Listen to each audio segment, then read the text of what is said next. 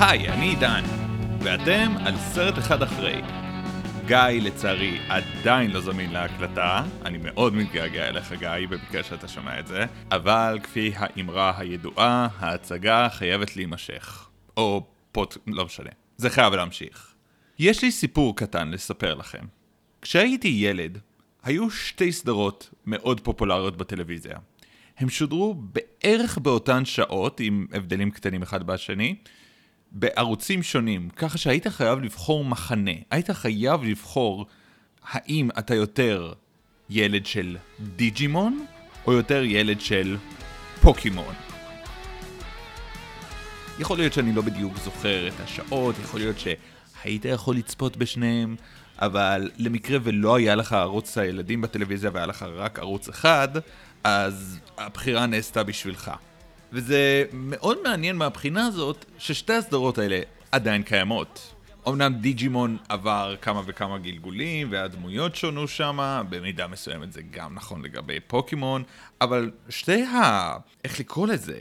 זיכיונות האלו, או פרנצ'ייזים, אני לא יודע אפילו איך לקרוא לזה, עדיין ממשיכים לצאת, עדיין ממשיכים להוציא משחקים, סדרות, סרטים ומה לא של פוקימון ושל דיג'ימון.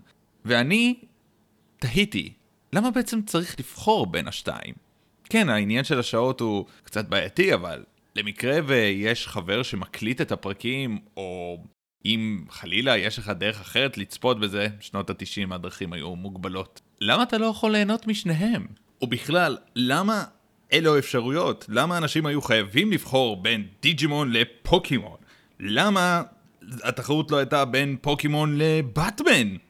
אה? גם זה היה פופולרי, למה התחרות זה לא היה מולו? האם זה בגלל שמדובר בשתי סדרות שעל פניו מאוד דומות אחת לשנייה, עם דמיון אחד שאי אפשר להתחמק ממנו? או האם זה היה בגלל שהיה מדובר בסיפורים כל כך שונים, שאין שום בן אדם שיכול באמת לאהוב את שניהם. אתה חייב לבחור אם אתה מעדיף את המפלצות הדיגיטליות או מפלצות הכיס. חשבתם על זה רגע שפוקימון זה לא באמת מפלצות כיס? אף אחד לא שם את הפוקימונים בכיס, לא משנה. בקיצור, שניהם השתמשו במילה, או יותר נכון בקיצור, מון, בכותרת של הסדרות שלהם. דיג'ימון ופוקימון. שתיהם היו סדרות אנימציה מיפן. בשניהם יש ילדים בערך בגילאי 10 שמסתובבים יחד עם מפלצות שיש להם יכולות, שיכולים להפוך מקטנים לגדולים. בדיג'ימון הם אפילו יכולים להפוך לקטנים בחזרה. ובכן, למה אני מספר את זה? יש שתי סדרות, בוא נקרא להם. לא בדיוק סדרות טלוויזיה, למרות שכן. בוא נקרא לזה שני פנדומים, שני יצירות עם דברים דומים בהם, אבל עד היום אנשים מתבלבלים ביניהם, בעיקר בגלל הכותרת שלהם. אני מדבר על סטאר וסטאר וורס. ובכן, מה בעצם ההבדל ביניהם? האם יש הבדל ביניהם? האם הם לא חלק מאותה יצירה? ובכן, התשובה לשאלה האחרונה היא קלה. לא, הם לא חלק מאותה יצירה. אמנם השמות שלהם מאוד דומים, אבל Star Trek ו Star Wars קשורים אחד לשני בערך כמו ש Twilight Zone ו Twilight. אמנם זו דוגמה יותר קיצונית, כי באמת Twilight Zone ו Twilight הם סיפורים שונים לגמרי. אבל במידה מסוימת, גם מלחמת הכוכבים וגם מסע בין כוכבים.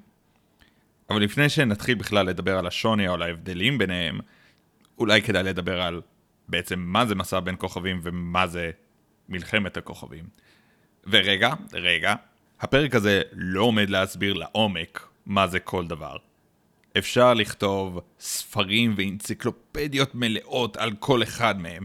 אני לא עומד לעשות את זה. אני עומד להסתכל על זה במבט הכי כללי ולהסביר את זה לאנשים כאילו הם מעולם לא שמעו או ראו את מלחמת הכוכבים ו/או מסע בין כוכבים. אני לא שולט את האפשרות שניכנס לעומקים בעתיד, אבל היום זה לא יהיה הדבר. אז ובכן, בואו נתחיל בדבר שבאופן אירוני יצא ראשון. מה זה מסע בין כוכבים? סטארט-טרק, מסע בין כוכבים, התחילה בתור סדרת טלוויזיה ב-1966. הסדרה הזאת תיארה צוות של חללית, בהם קירק, ספוק, בונס, אוהורה, סקוטי, סולו, יחד עם שלל דמויות אחרות, ובכל פרק הם... Mm, איך להגיד את זה בצורה הכי כללית? עשו משהו בחלל. יש פרקים שמתרחשים כל כולם בתוך החללית, ויש פרקים שמתרחשים בכוכב שהם מגיעים אליו.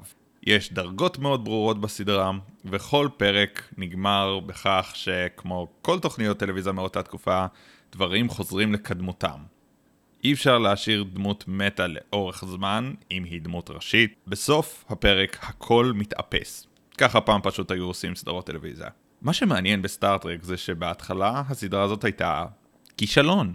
ובכן, לא בדיוק כישלון. עשו שלוש עונות, ושלוש עונות זה לא בדיוק כישלון. אבל הסדרה הייתה יקרה להפקה, ולא החזירה את הרייטינג הדרוש לכך. אבל הסדרה צברה פופולריות רבה מאוד, דווקא בסינדיקציה. במילים אחרות, באופן הכי פשוט, בשידורים חוזרים. ערוצים שונים פשוט הציגו את הסדרה הזאת בשעות נוחות יותר, בערוצים אחרים. ודווקא אז הסדרה החלה לצבור את המעריצים. בהרבה בחינות הסדרה הזאת הייתה מהפכנית, בין היתר, כי הסדרה הזאת הראתה דברים שלא נראו עד אז בטלוויזיה. מבין הדברים הכי בולטים שהסדרה הזאת עשתה שלא ראו עד אז, הייתה דמות של אישה, שהייתה קצינה בכירה בחללית. למעשה, אחרי קירק וספוק, היא הייתה המפקדת הראשית. היו רק שניים לפניה. היא לא משרתת? היא לא עקרת בית? היא קצינה בחלל. Hailing frequencies open, sir. או, זה לא נשמע כל כך מתקדם, אבל יחסית לשנות ה-60 זה היה מהפכני. ועוד יותר, אותה אישה הייתה שחורה. זה היה דבר כל כך גדול וכל כך מהפכני, כשאותה שחקנית, מדובר על הדמות של אוהורה, כשאותה שחקנית של אוהורה חשבה להתפטר, הגיע מישהו לאולפן כדי לשכנע אותה שהיא חשובה והיא צריכה להישאר. ואותו בן אדם היה לא אחר ממרטין לותר קינג ג'וניור. אותו בן אדם שאמר I have a dream. מדובר ב big deal. אי אפשר לפספס את זה.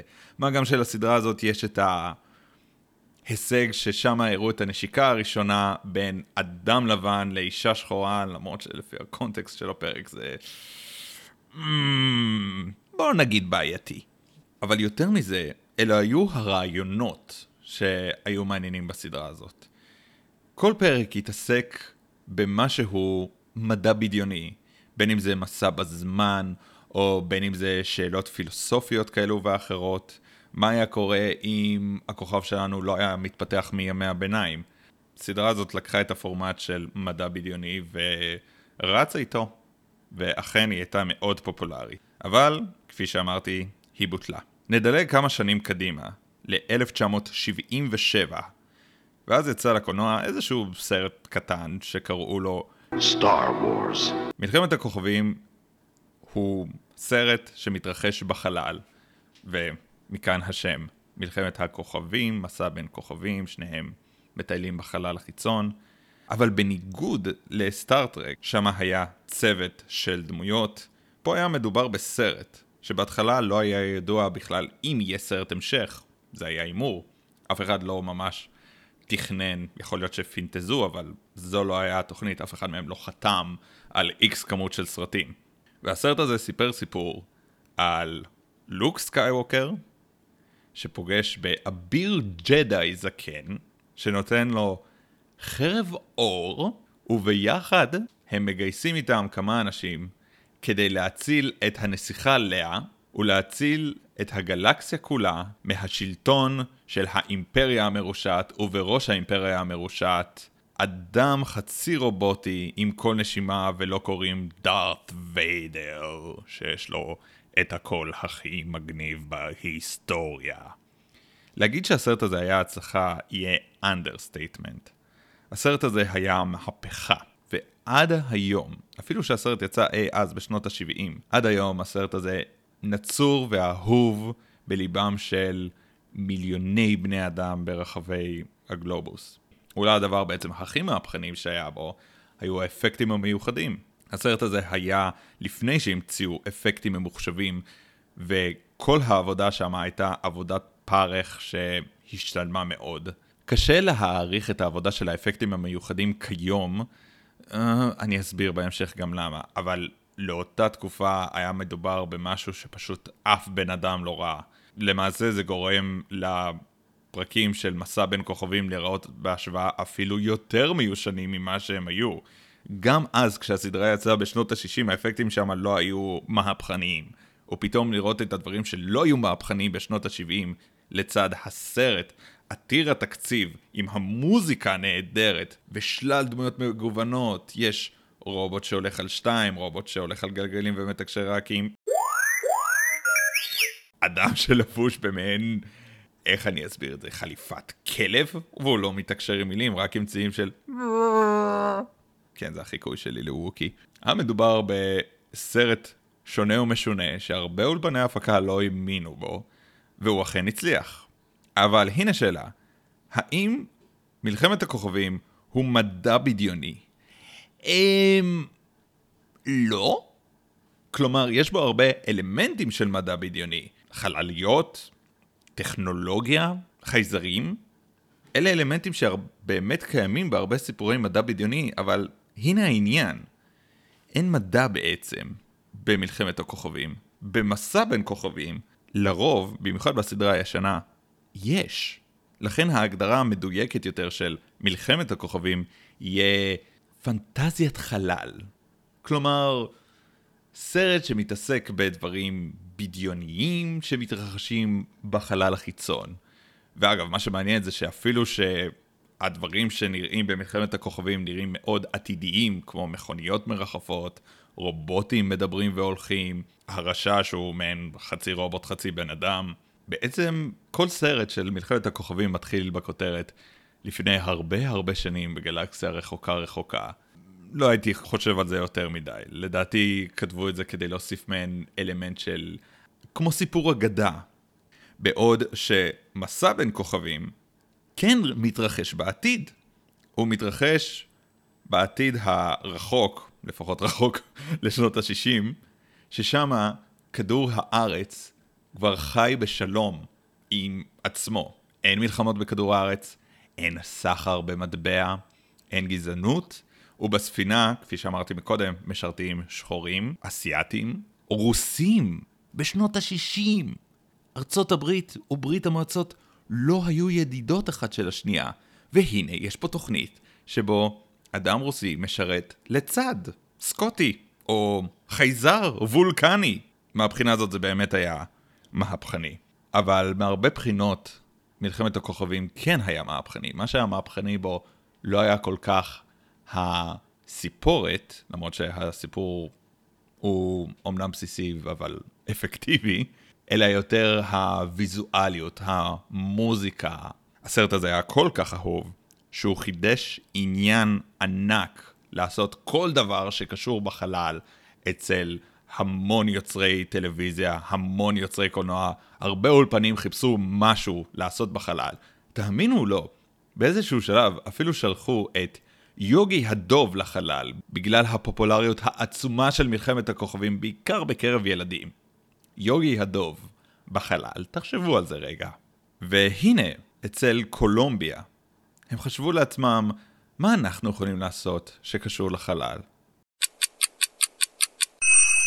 נורה נדלקת מעל ראש של אחד האחראים שם ואומר, היי, hey, יש לנו סדרת טלוויזיה שביטלנו לפני עשר שנים. קוראים לזה מסע בין כוכבים. בוא נוציא את זה לקולנוע. מה, להוציא סדרת טלוויזיה לקולנוע? אמנם עשו את זה בעבר, אבל מי ירצה לראות סרט של סדרת טלוויזיה שבוטלה לפני עשר שנים עם שחקנים שמבוגרים יותר בעשר שנים? האם בכלל הם יצליחו להשיג את כל השחקנים? איך יביאו את הפורמט של הפרקים של 45 דקות לסרט עלילתי? ובכן, הם עשו את זה. וב-1979 יצא לאקרנים מסע בין כוכבים הסרט, או באנגלית סטארט-טרק The Motion Picture. או... לראות את הסרט הזה היום זה... זה קשוח. אני לא ממליץ לאנשים להתחיל את הסדרה של סטארט-טרק בסרט ההוא מ-1979, כי הוא, אה, איך להגיד את זה? הוא לא טוב. אני יודע, יש לו את המעריצים שלו, ויש הרבה כישרון מאחורי הסרט, יש מחשבה מאחורי הסרט, אבל הסרט הוא כל כך, כל כך, כל כך משעמם. אבל זה לא מנע מאולפני קולומביה להסתכל על כמות הקהל שהגיע לראות את זה, לראות את הכסף שהם הכניסו מזה ולהגיד, אוקיי, בואו נעשה את זה שוב. ואכן הם עשו את זה שוב. ועוד פעם, ועוד פעם, ועוד פעם.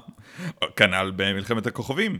הם עשו סרט המשך שהיה אפילו הצלחה גדולה יותר, ועשו לזה סרט המשך, שגם היה הצלחה גדולה, ושם הפסיקו. ג'ורג' לוקאס, היוצר של מלחמת הכוכבים, רצה להתקדם לפרויקטים אחרים בחייו. והוא פשוט סיים את מלחמת הכוכבים, וכשרואים את הסרט השישי בסדרה, ששמו שובו של הג'די, מבינים ששם הסיפור נגמר. הרעים נוצחו, הטובים ניצחו, ונדמה שיש סיומת ושלום. במסע בין כוכבים, בגלל הטבע של סדרת הטלוויזיה, תמיד היה עוד סיפור לעשות. עוד דמויות שאפשר להציב אותם במצב מסוכן, עוד כוכבים שאפשר לגלות, עוד סיטואציות, עוד שאלות מדע בדיוניות, והעניין של מסע בין כוכבים למעשה הניב סדרת טלוויזיה נוספת, שקוראים לה מסע בין כוכבים הדור הבא. שם משחק בתפקיד הראשי פטריק סטוארט, שמשחק את ז'אן לוק פיקארד. Make it so. אולי הוא מוכר יותר בתור פרופסור אקסבייר מסרטי X-Men, או פשוט הקרח שקצת דומה לסבא שלי. כן, זה קטע אצלי, אבל לא משנה. הסדרה הזאת רצה למשך שבע עונות, תוך כדי שסרטים עם הצוות המקורי של מסע בין כוכבים עדיין המשיכו לצאת, וכשהסדרה הסתיימה, התחילו לעשות סרטים שיצאו לקולנוע של מסע בין כוכבים, הדור הבא. ובנוסף לזה, קצת לפני שמסע בין כוכבים הדור הבא יצא, יצאה עוד סדרת טלוויזיה. ואחרי זה יצאה עוד סדרת טלוויזיה שרצה במקביל, ואז עוד סדרה. כלומר, פה מדובר בסדרת סרטים וסדרות אהובים מאוד. ומה עם מלחמת הכוכבים? Hmm, ובכן, הסרט האחרון, שובו של הג'די יצא ב-1983.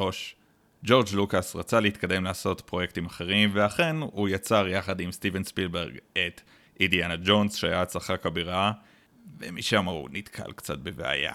הוא מאוד רצה לעשות עוד פרויקטים. בין היתר היה לו צוות שהיה אחראי על imagery ממוחשב, כלומר תמונות שיוצרים במחשב, אבל המחלקה הזאת לא הייתה מוצלחת במיוחד, הוא לא ראה בה ערך ומכר אותה.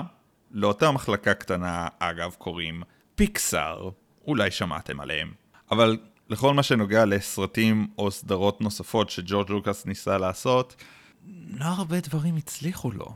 היו לו דברים שנעו בין הצלחות בינוניות לבין כישלונות של ממש. זוכרים את הפרק על האווארד הברווז? זו הייתה הפקה של ג'ורג' לוקאס. אותו בן אדם שעשה את מלחמת הכוכבים, אחד מהלהיטים הכי גדולים בכל הזמנים. והוא עשה סרט כל כך מוזר. למי שרוצה יותר פרטים על הסרט הזה, אני וגיא לא מזמן עשינו פרק על האוורד הברווז, ממליץ מאוד להאזין לזה, אנחנו מאוד נהנינו לעשות את זה. זהו האוורד הברווז, אני הולך לשים את השם שלי על הסרט הזה כדי שאף אחד מכם לעולם לא ישכח שזה סרט של ג'ורג' לוקאס. אני fucking גאון, והסרט הזה הוא שלי. אבל בחזרה לנושא. בסוף שנות התשעים, ג'ורג' לוקאס מחליט להוציא מחדש את הסרטים של מלחמת הכוכבים לקולנוע, אבל הפעם עם אפקטים משופרים, עם אפילו אפקטים ממוחשבים. אולי להחזיר סצנה אחת או שתיים שהוא חתך בעריכה, ולגרסה הזאת הוא קרא The Special Edition. לצערי או לא, זו הגרסה בעצם היחידה שזמינה כרגע לצפייה. לא קל למצוא גרסה מקורית של סרטי מלחמת הכוכבים, של הטרילוגיה המקורית, כי ג'ורג' לוקאס חשב לעצמו, הנה, אני מוציא אותה מחדש עם אפקטים משופרים, אין סיבה לחזור לראות את הגרסאות הישנות האלו. לפחות זה מה שאני חושב שהוא חשב. והסרטים האלה הצליחו מאוד. זה נתן הזדמנות להמון אנשים לראות אותם עוד פעם בקולנוע, או בפעם הראשונה בקולנוע. בין היתר אני. כשהייתי ילד מאוד קטן, ראיתי את הגרסאות האלו בקולנוע. ואז ג'ורג' לוקאס החליט לחזור למלחמת הכוכבים. להיות יותר מעורב ממה שהוא היה מעורב בטרילוגיה המקורית, לפחות בשני הסרטי המשך. הוא הפעם יכתוב ויביים עוד שלושה סרטים, והסרטים האלה במקום להתרחש אחרי אירועי הסרט האחרון של שובו של הג'די, הם מתרחשים לפני, וכאן מתחילות הרבה בעיות. ב-1999 יצא לקולנוע סרט שקוראים לו מלחמת הכוכבים אימת הפאנטום. לא, זה בעצם לא השם המלא של זה, קוראים לו פרק אחד. הכותרת הזאת עד היום מבלבלת המון אנשים, כי כשאומרים פרק אחד, חושבים שהכוונה שזה הדבר הראשון. כרונולוגית, כן, זה באמת הסרט הראשון, כי זה מתרחש הרבה לפני אירועי הסרט הראשון. זה מבלבל. בעצם, עד היום, אנשים שלא מכירים את מלחמת הכוכבים ויש להם עניין, הם שואלים באיזה סדר כדאי לצפות בסרטים. האם לפי הסדר הכרונולוגי שבהם הסיפור מסופר, פרק 1, 2, 3, 4, 5, 6, או האם עדיף לפי הסדר שבהם הסרטים יצאו, שזה 4, 5, 6, 1, 2, 3. אם יש מישהו בקהל שמעוניין לדעת באיזה סדר אני חושב שהכי כדאי לצפות בסרטים, התשובה היא ללא ספק לפי הסדר שבהם הם יצאו לקולנוע. אחרת הם לא הגיוניים, אבל זה דיון שלם, אני לא אכנס אליו כרגע. אז ב-1999 יצא פריקוול, שזה ההפך מ sequel, כי sequel זה סרט המשך, פריקוול זה סרט לפני, אני לא יודע אפילו איך לתרגם את זה. שסיפר את הסיפור של אובי וואן הצעיר, שפוגש את דארת ויידר, כשהוא היה ילד קטן וחמוד ועוד לא היה רובוט, ועוד לא היה רשע. הסרט הזה היה הצלחה כבירה בקופות, אבל לא כל כך אצל המבקרים. בעצם כל סרטי הפריקוולים גרפו המון כסף בקופות, אבל מבחינת איכות הם לא הכי טובים. הם מתעסקים בעיקר באפקטים, מבחינה ויזואלית הם מדהימים, במיוחד לאותה תקופה. אבל מבחינת סיפור, הסיפורים מבולגנים מדי, הם לא ברורים, הדיאלוגים נוקשים ומוזרים. בגדול, הדבר הכי מרשים בסרטים האלו הם המוזיקה הנפלאה של ג'ון וויליאמס והאפקטים הממוחשבים, או הלא ממוחשבים. אבל הסיפור עצמו הוא לא משהו מיוחד. ועדיין, מלחמת הכוכבים הוכיח שהוא שם דבר בעולם הקולנוע. אם יש סרט שקוראים לו מלחמת הכוכבים, הקהל ילך לראות אותו. האומנם? והנה יצאו שלושה סרטים, והאחרון מהם יצא ב-2005. ובאופן די פלאי, רק שנה לפני זה, היה סדרת טלוויזיה של מסע בין כוכבים, שגם היא סיפרה מה קרה לפני אירועי הסדרה הראשונה. לאותה סדרה קוראים Star Trek Enterprise, ואחרי ארבע עונות החליטו לבטל אותה. נדמה שהקהל כבר לא מעוניין במוצרים שהשם שלהם מתחיל ב Star. האומנם? וכאן מגיע העידן המודרני, או אפילו הפרה-מודרני, uh, תהיו איתי. ב-2009 יצא סרט לקולנוע שקוראים לו Star Trek. רגע, מה, מה, מה? מה? Star... לא היה סרט שקראו לו Star Trek? אה, לא. לסרט הראשון, ההוא מ-1979, קראו Star Trek The Motion Picture, ולסרט מ-2009 קוראים פשוט Star Trek. והקאסט העיקרי של השחקנים שמה הם לא השחקנים המקוריים. הסיפור הזה הוא מעין אלטרנטיבה, זה לא בדיוק פריקוול, אבל גם לא בדיוק sequel. זה מראה את אותן דמויות של קירק וספוק ובונס וכל אלה כשהם משוחקים על ידי שחקנים צעירים יותר, אבל בגלל בלבול, בגלל סיפור מאוד מבלבל, לא מדובר בפריקוול, אלא ביקום מקביל, או ציר זמן אחר. זה מאוד מסובך, תאמינו לי, זה יותר פשוט כשרואים את זה. והסרטים האלה הצליחו במידה מסוימת. לא כל הקהל היה מרוצה, נדמה שהסרטים האלה הם יותר ממוקדים באקשן ופחות ברעיונות של מדע בדיוני כפי שמסע בין כוכבים היה באמת ידוע, אבל נדמה שהמטרה העיקרית הייתה להנגיש את הסרטים האלה לקהל חדש. והקהל הקיים, שמלא בתשוקה אל מסע בין כוכבים המקורי, ברובו לא אהב את זה יותר מדי. זה משתנה מאדם לאדם, אבל התגובה העיקרית של כולם זה היה, mm, זה לא סטארט-טרק. את הסרטים האלה ביים אדם בשם ג'יי ג'יי אברהמס, שהיה ידוע באותה תקופה בתור היוצר של הסדרה אבודים. זוכרים לוסט? לא משנה.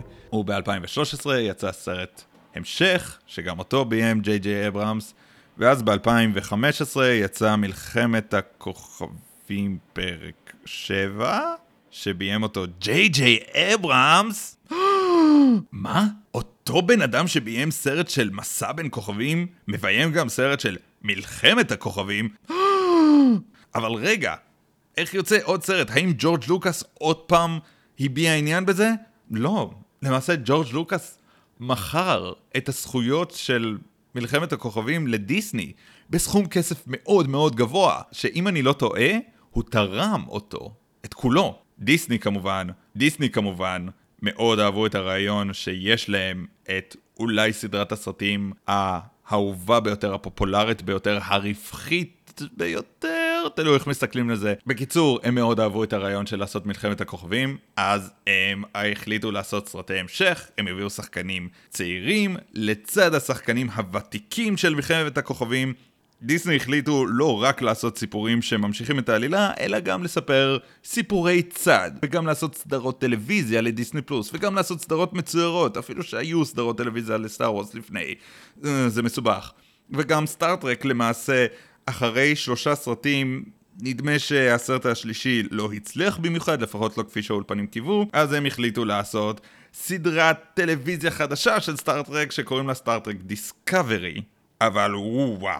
אם מעריצי Star Trek הוותיקים חשבו שהסרטים החדשים של 2009, 2013 ו-2016 לא הרגישו כמו Star Trek, אז הסדרות החדשות ממש הבהירו להם שהסרטים כן יותר דומים. ניסיתי לצפות ב Star Trek Discovery, אבל זה פשוט לא כיף. Star Trek Discovery נדמה שהוא אפילו הולך רחוק יותר מהרעיון של אוטופיה ושל אחדות ושל רעיונות מדע בדיוני, אפילו יותר רחוק ממה שהסרטים האלה היו. ולצערי גם הסדרה של פיקארד, מעין ספין אוף, שבו מראים את פטריק סטוארט, העכשיו מאוד זקן, חוזר לתפקיד האיקוני שלו, סובל מאותן בעיות ש Discovery סובל, אבל זה דיון אחר. מאוד קשה לדבר על הסרטים ועל הסדרות האלה מבלי להיכנס לדעות, והסדרה החדשה של מלחמת הכוכבים שהפיקה דיסני גרפה תגובות שנויות במחלוקת. אני, ככה אני אגיד את זה בצורה הכי עדינה. הסרטים שדיסני הפיקה אמנם הכניסו סכום יפה מאוד של כסף, אבל הם לא ממש ענו לציפיות של דיסני, שאני מניח שהציפיות שלהם היו מאוד מאוד גבוהות, ואלה רק הדברים העיקריים. לכל הדברים שאמרתי. יש סדרות ספין-אוף, יש קומיקסים, יש סדרות טלוויזיה שפחות או יותר באותו עולם, אבל בז'אנר קצת אחר, או באותו ז'אנר, יש סדרות מצוירות, יש דברים קנוניים ויש דברים לא קנוניים, יש ספרים, יש fan fiction, יש כמויות כבירות של צעצועים, של merchandise, אני לא יכול להיכנס לכל זה. בין היתר כי אני גם לא יודע את כל זה. אבל באמת מדובר ביצירות מרתקות. אם מישהו מעוניין, אפילו מתוך סקרנות, להכיר את אחד מהדברים האלה, אני יכול להמליץ על אלו. למי שמתעניין במלחמת הכוכבים, אני ממליץ להתחיל בסרט הראשון. הסרט שקוראים לו מלחמת הכוכבים, פרק 4, תקווה חדשה. זה היה הסרט הראשון שהופק, בעצם הדבר הראשון שנוצר תחת השם מלחמת הכוכבים, והדבר הזה, על אף שהוא מאוד בסיסי וקשה להתחמק מספוילרים לגביו, מדובר בסרט כיפי, שעובד אפילו יותר מ-40 שנים לאחר שהוא יצא, וזה לא דבר קל לעשות. לצערי אפילו חלק מסרטי גיבורי על שיצאו בשנות תחילת האלפיים כבר מרגישים מיושנים במידה שמלחמת הכוכבים הראשון לא. זה סרט שאני ממליץ לכל אחד לצפות רק כדי להבין על מה התופעה הכל כך גדולה הזאת. אמנם קשה למצוא את הגרסה המקורית, אבל גם הגרסאות המיוחדות עדיין מעבירות את הסיפור עם כמה שינויים קלים שלא משנים את התמונה הכוללת. זו דעתי, לא חייבים להסכים על זה. מי שרוצה להתחיל עם מסע בין כוכבים, hmm, זה קשה. כדי להכיר פחות או יותר את הדמויות, אני כן ממליץ על הסרט מ-2009. זה בעצם ה introductory הכי טוב לסיפור, זה הדרך הכי פשוטה לדעת מי זה הדמות הזאת, מה זה הדמות ההיא, האם זה נאמן למקור, לא כל כך, אבל אם מישהו כן רוצה לראות דוגמה לאחד מסדרות הטלוויזיה, אני לא יכול להמליץ מספיק על מסע בין כוכבים הדור הבא. הסדרה בכללותה זמינה לצפייה בנטפליקס, והקשיבו לי טוב, אל תתחילו בעונה הראשונה. אל. העונה הראשונה מתחילה בצורה מאוד איטית, ולדעתי לא טובה. ואם אתם פוחדים שלא תדעו מי הדמויות אם לא תצפו בהכל לפי הסדר, אין לכם מה לחשוש. כל הדברים מתאפסים, הסדרות האלה שודרו בזמן שלא היה נטפליקס, בתקופה שבעצם נטפליקס ושירותי סטרימינג לא היו דבר. סדרות טלוויזיה היה משהו שהופיע על מסך הטלוויזיה ונעלם, ואולי היה מופיע שוב בשידורים חוזרים. הם לא יכלו לצפות שכל בן אדם צופה בכל פרק, לכן אני כן ממליץ להתחיל דווקא מהעונה השלישית. אם אתם מבולבלים וסקרנים, אתם יכולים לחזור אחורה, אבל ההמלצה האישית שלי, כדי לראות באמת את הדברים הכי טובים שיש לסדרה הזאת להציע, אני מאוד מאוד מאוד ממליץ להתחיל במסע בין כוכבים, הדור הבא, בעונה השלישית, ואם אתם מחפשים פרק מסוים שכדאי להתחיל איתו, אני ממליץ על פרק 4. אם אתם אוהבים ומתעניינים, אני לא יכול להמליץ לכם מספיק להמשיך לצפות בזה. כל פרק הוא בערך 45 דקות, וכשזה טוב, זה מדהים. יש סדרות שעד היום עדיין לא ראיתי, ויש סדרות שאני משלים את הצפייה שלי. בהתחלה לא כל כך אהבתי את הסדרה המקורית של מסע בין כוכבים, אבל אני משלים אותה. בנוגע לסרטי מלחמת הכוכבים, ובכן, ושוב, כל זה רק הדעה שלי. תעשו איתה מה שאתם רוצים. אני חושב שאם אני חייב לדרג את הסרטים, hmm, זה קשה. הייתי אומר שהסרט הראשון הוא בעצם הכי טוב מבין כולם, ועוד פעם אני אדגיש, הסרט הראשון זה הסרט המקורי שיצא ב-1977, שקוראים לו מלחמת הכוכבים פרק 4, תקווה חדשה. אל תיתנו לכותרת הארוכה לבלבל אתכם, לא מדובר בסיפור מסובך. הסיפור מאוד פשוט והדמויות הן מאוד ברורות, זה דווקא משהו שאני אגיד לחוזקה של הסרטים האלו. אם אתם מתעניינים בזה, אז תמשיכו לסרט שאחריו, שזה האימפריה מכה שנית, ואם אתם עדיין מתעניינים, אז תצפו בשובו של הג'די. שוב, אם אתם מתעניינים. הסרטים של הפריקוולים, כלומר, הסרטים שיצאו מסוף שנות ה-90 עד לאמצע שנות ה-2000, אלה סרטים שכיף לצחוק עליהם. הם לא לגמרי חסרי ערך, האפקטים מרשימים לאותה תקופה, והמוזיקה, עוד פעם, המוזיקה של ג'ון וויליאמס היא מדהימה, אני מצטער שאני חוזר על אותם הדברים, אני לא הולך פה לפי תסריט, למקרה שזה לא היה ברור, אבל מבחינת סיפור הן לא טובות, ולצערי הן משאירות טעם מאוד רע לכל מה שנוגע למלחמת הכוכבים, כנ"ל לסרטים החדשים. Hmm, אני חושב שהפורס אווייקנס, שהוא פרק 7, שהוא הסרט הראשון שדיסני הפיקו תחת הכותרת של מלחמת הכוכבים, אותו סרט שיצא ב-2015, הוא טוב, הוא לא רע במיוחד, הוא מעניין מספיק. אמנם יש שם הרבה דברים שנדמה שהם מחזרו מהסרטים המקוריים, אבל אין לי בעיה, הם עוד פעם הם מנסים להנגיש את זה לדור חדש, אין לי בעיה שהם משתמשים באלמנטים דומים. הסרט שיצא אחר כך, הג'די האחרון, הוא אה, שליש ממנו טוב. אני אוהב רק שליש ממנו, וזה בעיה. זה בעיה ששני שליש מהסרט בעיניי לא עובדים. והסרט האחרון הוא כל כך גרוע וכל כך מגוחך ש... אני כנראה אוהב אותו יותר מאדם ממוצע נטו, כי זה פשוט נראה בעיניי כל כך כיף לצחוק על הסרט הזה, אבל האם אני יכול באמת להמליץ עליו, והאם אני יכול להמליץ עליו בתור הסרט הראשון של מישהו בסדרה? לא, ממש ממש ממש לא. אבל עכשיו לשאלה הגדולה, מה אני חושב שיותר טוב? מה אני חושב שיותר שווה צפייה? מלחמת הכוכבים או מסע בין כוכבים? קשה לענות על השאלה הזאת בין היתר כי מלחמת הכוכבים ומסע בין כוכבים הם כל כך גדולים, זה כבר הרבה יותר מהסרט הראשון שיצא או הסדרה הראשונה שיצאה, אבל אני כן אגיד את הדבר הזה. אני חושב שמסע בין כוכבים חכם יותר.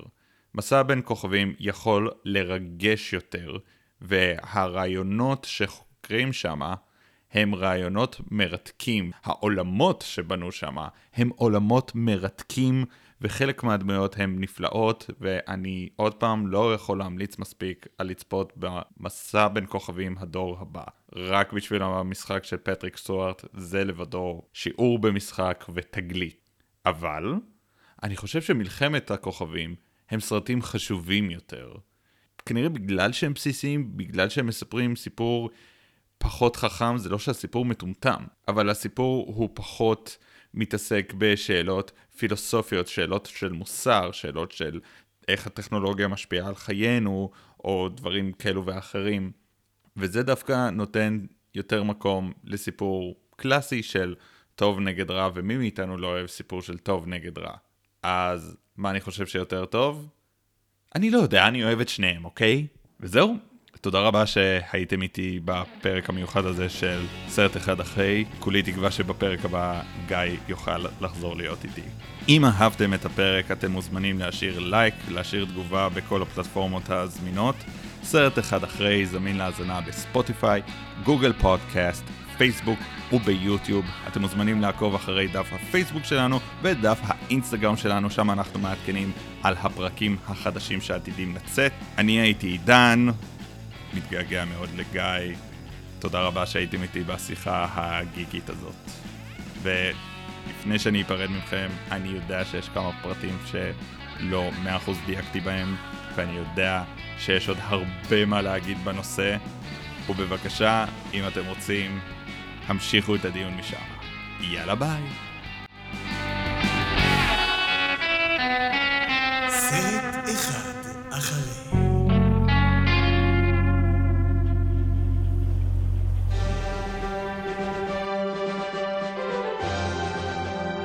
יומן הקפטן, תאריך סטארט דייט שנת 4281.